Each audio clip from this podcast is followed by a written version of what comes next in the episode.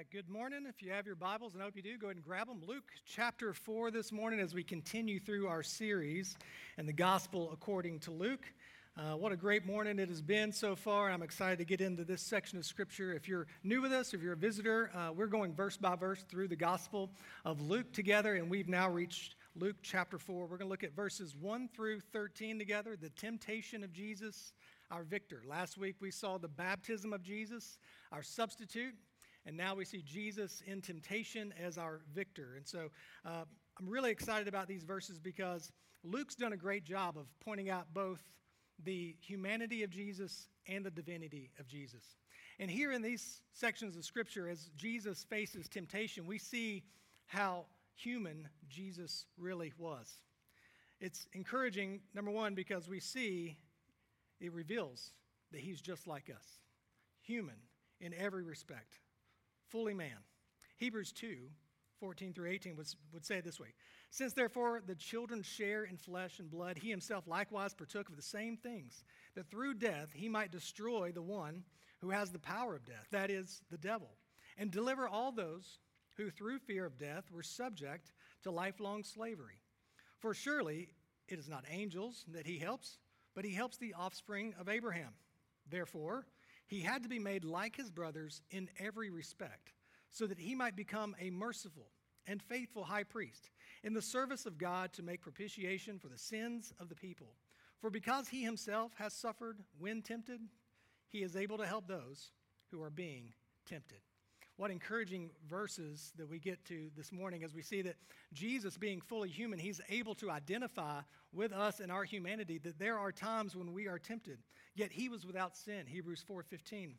For we do not have a high priest who is unable to sympathize with our weaknesses, but one who in every respect has been tempted as we are, yet is without sin. It's encouraging this morning because we see that to be tempted is not a sin. It's not a sin to be tempted. It's, it's human to be tempted. And we see that Jesus is perfection in the flesh. He is the true and better Adam, as we've just sang. Romans 5 12 and 17 through 19 would say this. Therefore, just as sin came into the world through one man and death through sin, and so death spread to all men because all sin. for if because of one man's trespass death reigned through that one man, much more will those who receive the abundance of grace and the free gift of righteousness reign in life through the one man, Jesus Christ. Therefore, as one trespass led to condemnation for all men, so one act of righteousness leads to justification and life for all men. For as by one the one man's disobedience the many were made sinners, so by one man's obedience the many will be made righteous.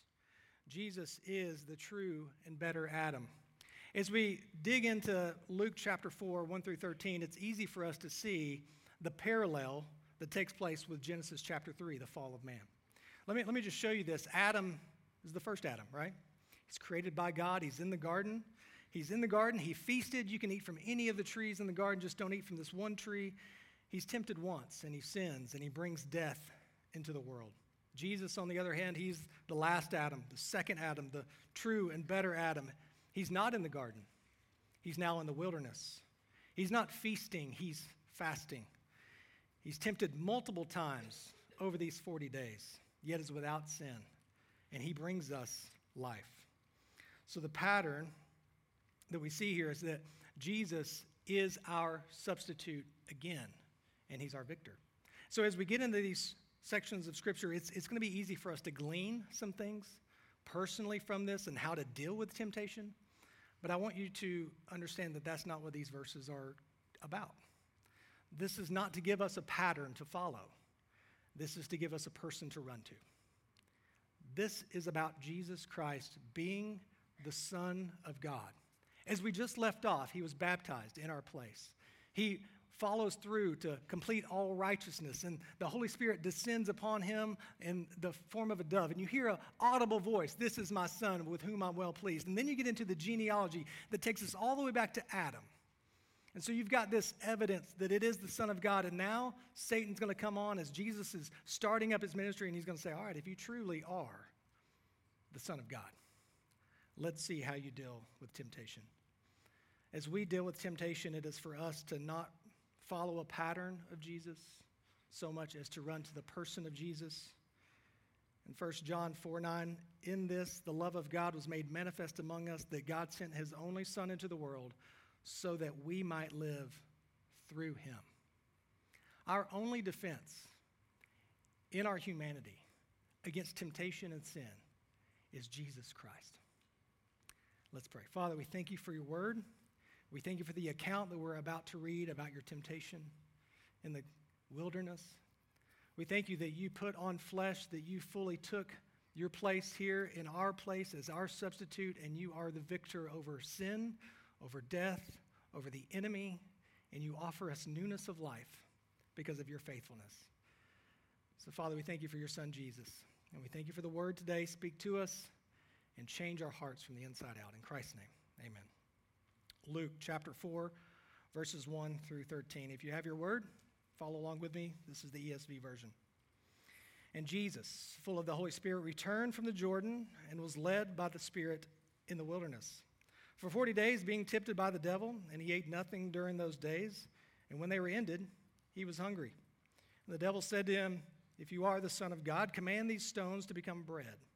And Jesus answered him, It is written, Man shall not live by bread alone. The devil took him and showed him all the kingdoms of the world in a moment of time. And he said to him, To you I will give all this authority and their glory, for it has been delivered to me, and I give it to whom I will. You then, if you then will worship me, it will be all yours. And Jesus answered him, It is written, You shall worship the Lord your God, and him only shall you serve. And he took him to Jerusalem and set him on the pinnacle of the temple and said to him, If you are the Son of God, throw yourself down from here, for it is written, He will command His angels concerning you to guard you. And on their hands they will bear you up, lest you strike your foot against a stone. And Jesus answered him, It is said, You shall not put the Lord your God to the test. And when the devil had ended every temptation, he departed from him until an opportune time. This is God's word. First thing you to see this morning is the providence in temptation. God's providence in temptation. And Jesus, full of the Holy Spirit, returned from the Jordan and was led by the Spirit in the wilderness. What is God's providence? Well, this is a fancy word that means God from all eternity past has planned everything that will happen according to his own will. He is in charge, he's sovereign, he's in control of all things.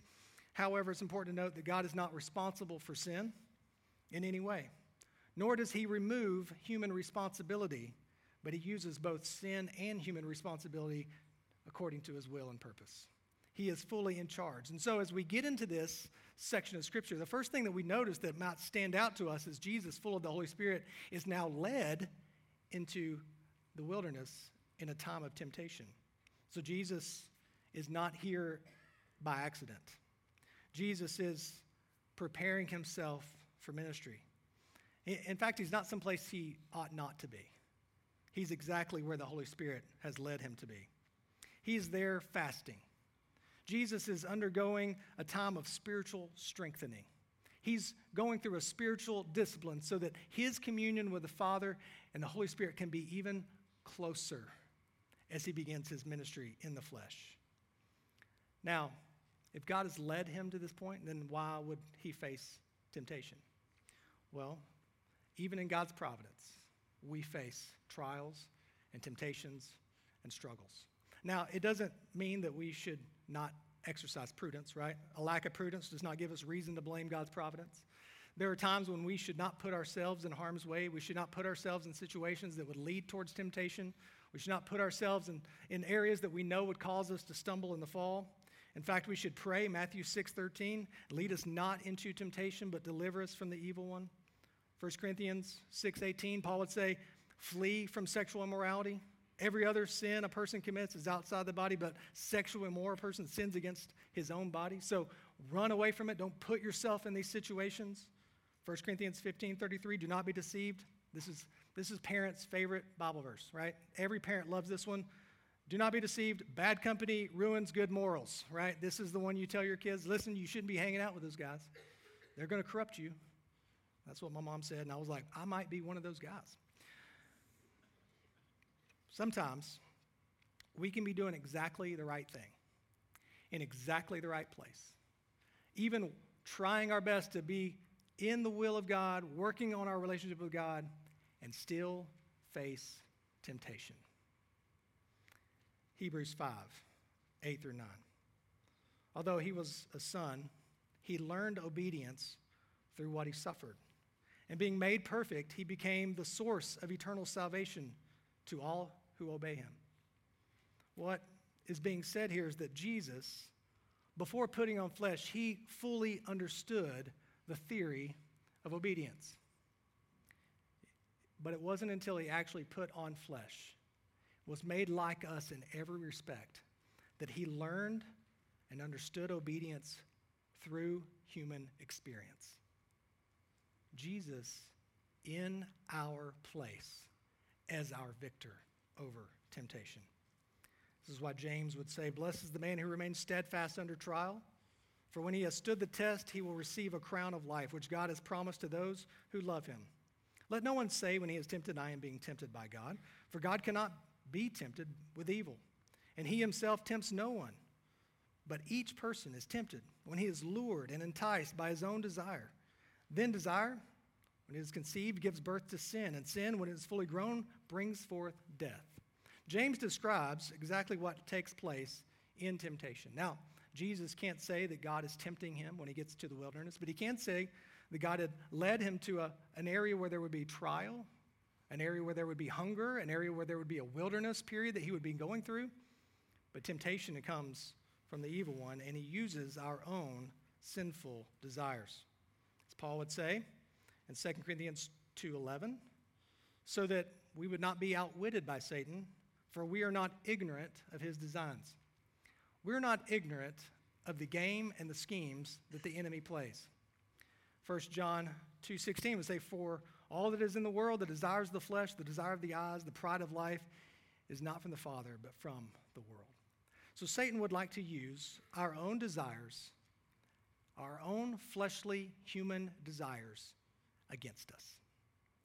We're not ignorant to his designs.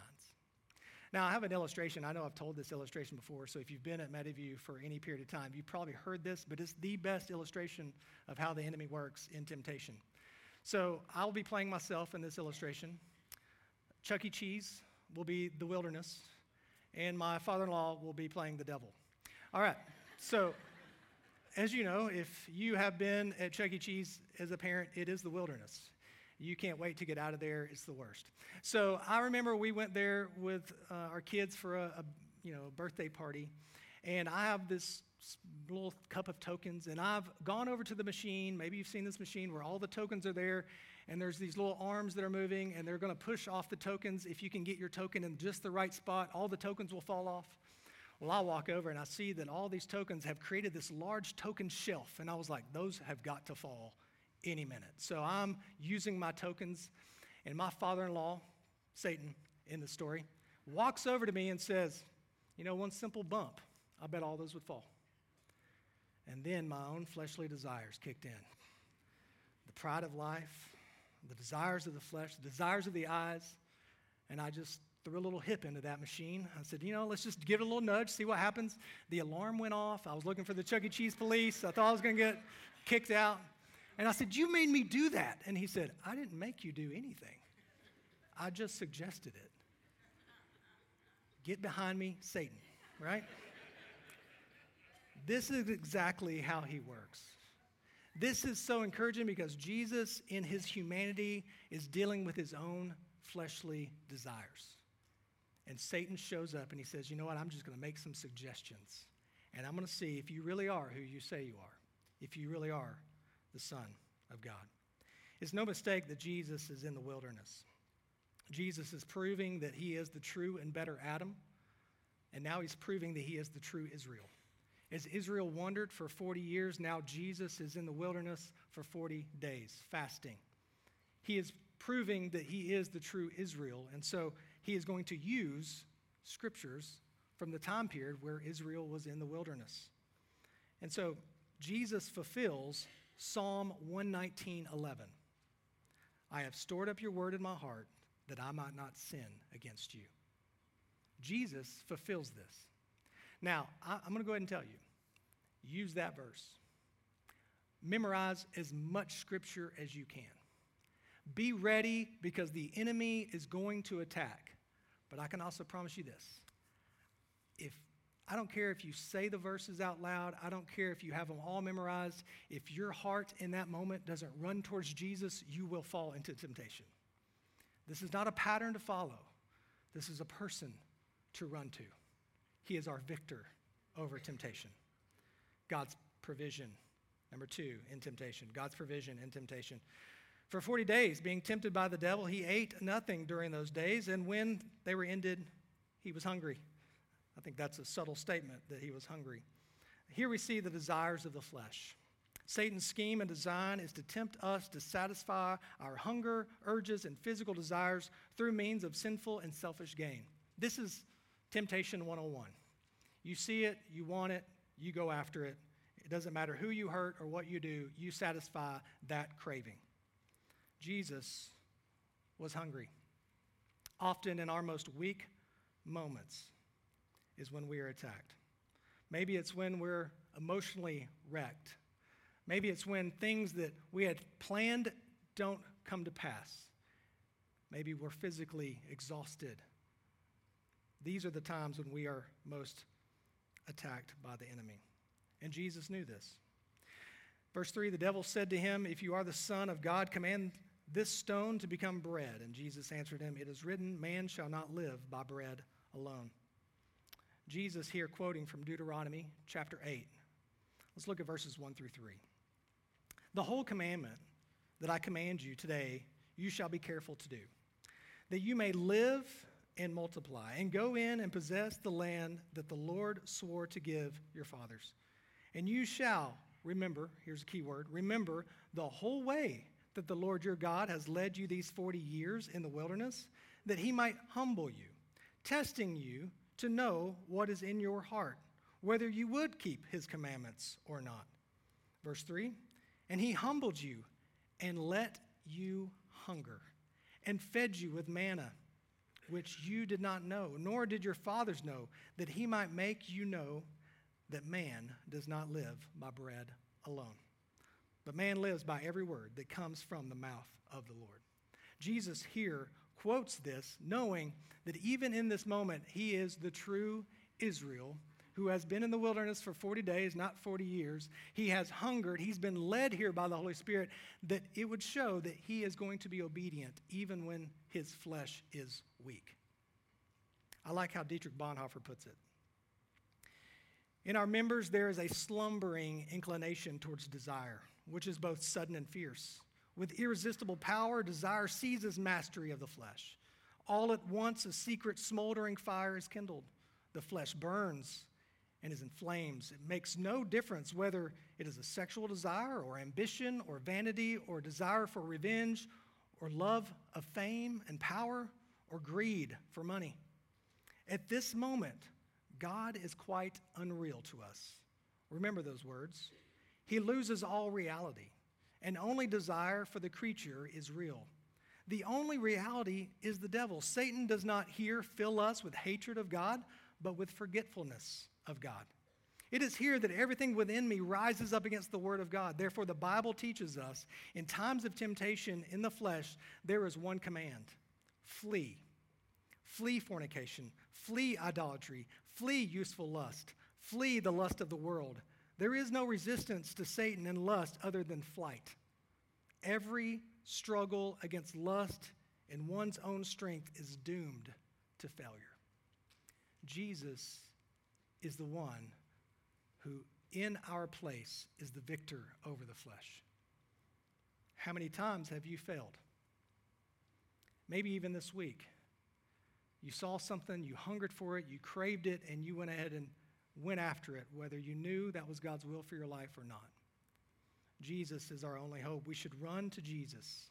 He is our provision in times of temptation. Number three, God's power in temptation. And the devil took him up and showed him all the kingdoms of the world in a moment of time and said to him, To you I will give all this authority and their glory, for it has been delivered to me, and I give it to whom I will. If you then will worship me, it will all be yours.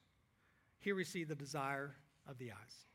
Satan's scheme and design is to tempt us to satisfy our personal desires by selling out for an instant result over an eternal reward. Is this true?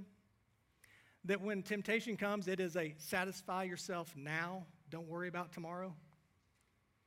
So, what do we see taking place? Satan is going to ramp up the pressure. He's going to not only use fleshly desires, but now he's going to dangle the carrot of personal desire in front of Jesus. As Kent Hughes puts it, Satan presented Christ with a fantasy like vision of the world in which nations stood ready to abandon their idols and accept Christ as Lord. Jesus was made to hear the rustling of world flags flying in his honor. He could win the world without pain. The enemy promised no weeping over Jerusalem, no crucifixion. The greatest countries of the world, Israel's elect nation, the mighty Roman Empire, and all the rest, would open their gates to their new king. But there's always a catch. There's always a catch. Satan is offering Jesus all authority without ever going to the cross.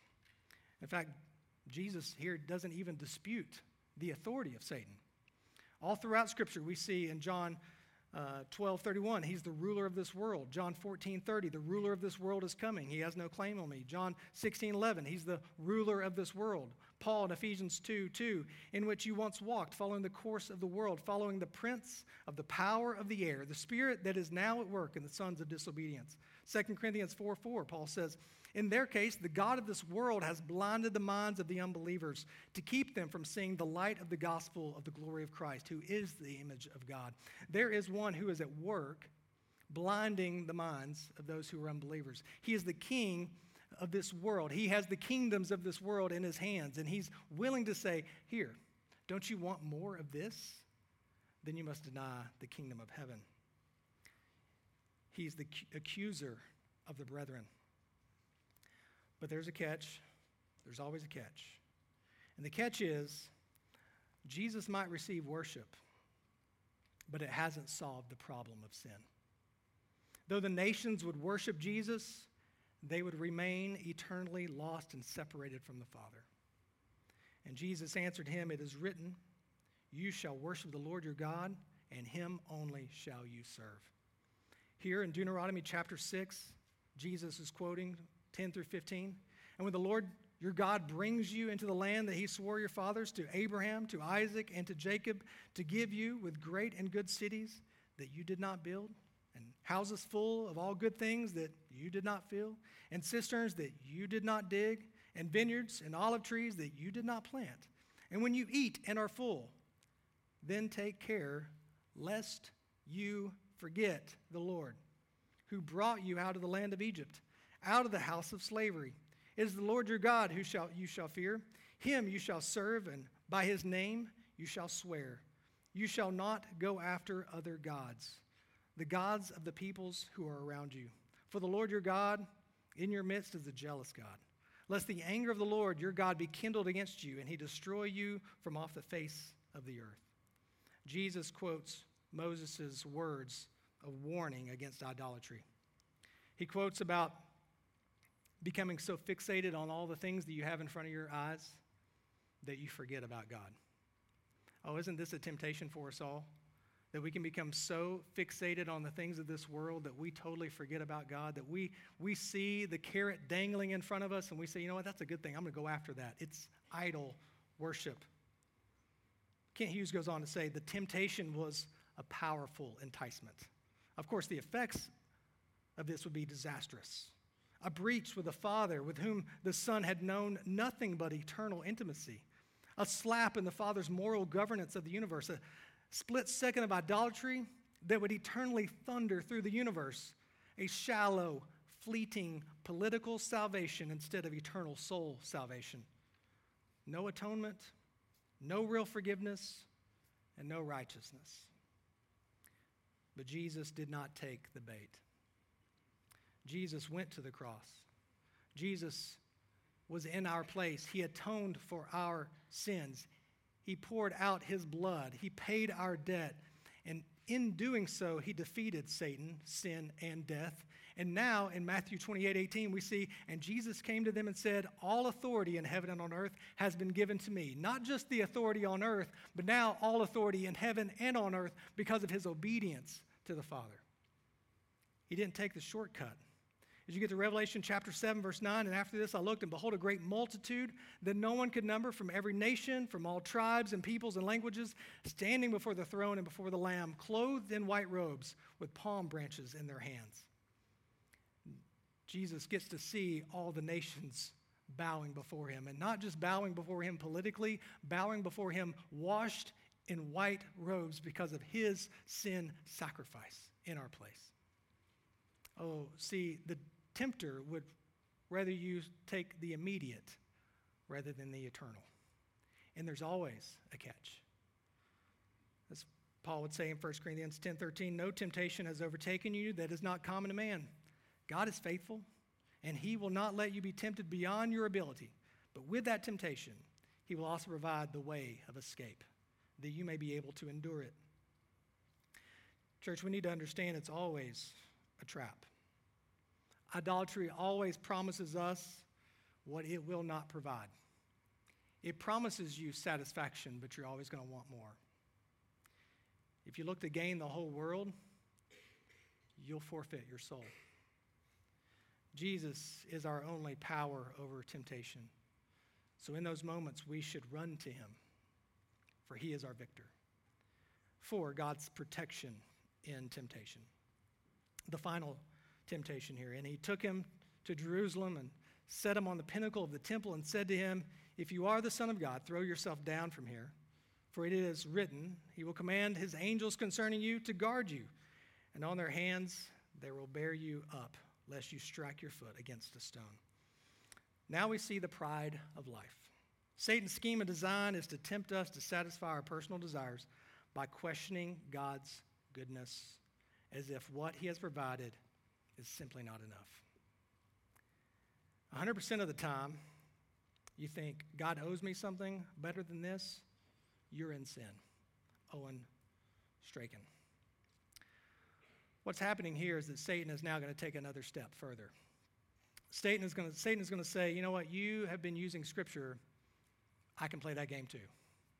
I'm going to use Scripture back at you. So what he does is he quotes from Psalm 91, which Psalm 91 is all about the faithful person of God that God will protect. And so he says, Listen, you have proven through these last two temptations that you are faithful. You are the faithful one. So let's put, let's put that to the test. If, if you really are the Son of God, if you really are the faithful one that Psalm 91 is talking about, then let's test it. Let's jump off this because he will protect you. And so what happens is Satan says, You know what? I want you to use Scripture on your own terms rather than on God's terms. How many times have we used Scripture for our personal gain to excuse things that we know is not what God's word intended? And Jesus answered him, It is said, You shall not put the Lord your God to the test. Deuteronomy 6 16. You shall not put the Lord your God to the test as you tested him in Massah. Massah or Meribah or Rephidim is a place in the wilderness of sin, between the wilderness of sin and the wilderness of Sinai. We see this in Exodus chapter 17, 1 through 7. All the congregation of the people of Israel moved from one from the wilderness of sin by stages, according to the commandment of the Lord, and camped in Rephidim. But there was no water for the people to drink. Therefore, the people quarreled with Moses and said, Give us water to drink. And Moses said to them, Why do you quarrel with me? Why do you test the Lord? But the people thirsted there for water. And the people grumbled against Moses and said, Why did you bring us up out of Egypt to kill us and our children and our livestock with thirst? So Moses cried to the Lord, What shall I do with this people? They are almost ready to stone me. And the Lord said to Moses, Pass on before the people, taking with you some of the elders of Israel, and take in your hand the staff with which you struck the Nile, and go. Behold, I will stand before you there on the rock of Horeb. And you shall strike the rock, and water shall come out of it, and the people will drink. And Moses did so in the sight of the elders of Israel. And he called the name of the place Massah and Meribah, because the quarreling of the people of Israel, and because they tested the Lord by saying, Is the Lord among us or not? Israel had been delivered out of the hand of Egypt. They had clearly seen miracle after miracle. They had been given manna from heaven, they had been given quail to eat. And now they're grumbling and complaining. And they're saying, Is God even with us? And this is what Jesus uses in this moment to say, I don't need to put God to the test. I know He is with me. Jesus is our victor in times of temptation. Says there in verse 13, and when the devil had ended every temptation, he departed from him until an opportune time. Let me tell you, an opportune time is coming. Each and every one of us, it, it could happen before you even walk out of this room. An opportune time is coming. You're not ignorant to the schemes of the devil. You know that he simply wants to make suggestions that go along with your own fleshly desires. Your only hope, your only victory is that in that moment of temptation, you drop everything and you run to Jesus. Does your heart run to him? James 4 7, submit yourselves therefore to God, resist the devil, and he will flee from you. 1 Peter 5 8, be sober minded, be watchful. Your adversary, the devil, prowls around like a roaring lion, seeking someone to devour. As we leave today, I pray that you would have a heart that runs after Jesus, that you would see that Jesus truly is not only our substitute He's the true and better Adam. He is the one true Israel. He is the one that we can run to because he's the only victor over temptation. And he understands because he has been human in every respect that we are. Let's pray. Father, we thank you so much for your word this morning. We ask God that you would give us strength in times of trials, you would fill us with your spirit, and your spirit would convict us when sin creeps its way into our life, when there's temptations Father, I pray that you give us that escape, that we would run, we would run straight to you, the author and the perfecter of our faith. Father, we thank you so much for your word again today. Lord, if there's someone here who doesn't know you, someone today who's battling sin, someone today who is battling a temptation and they are weary and they are hungry and they are tired, Lord, I pray that you would fill their cup with your presence. It is in your name we pray. Amen. Will you stand?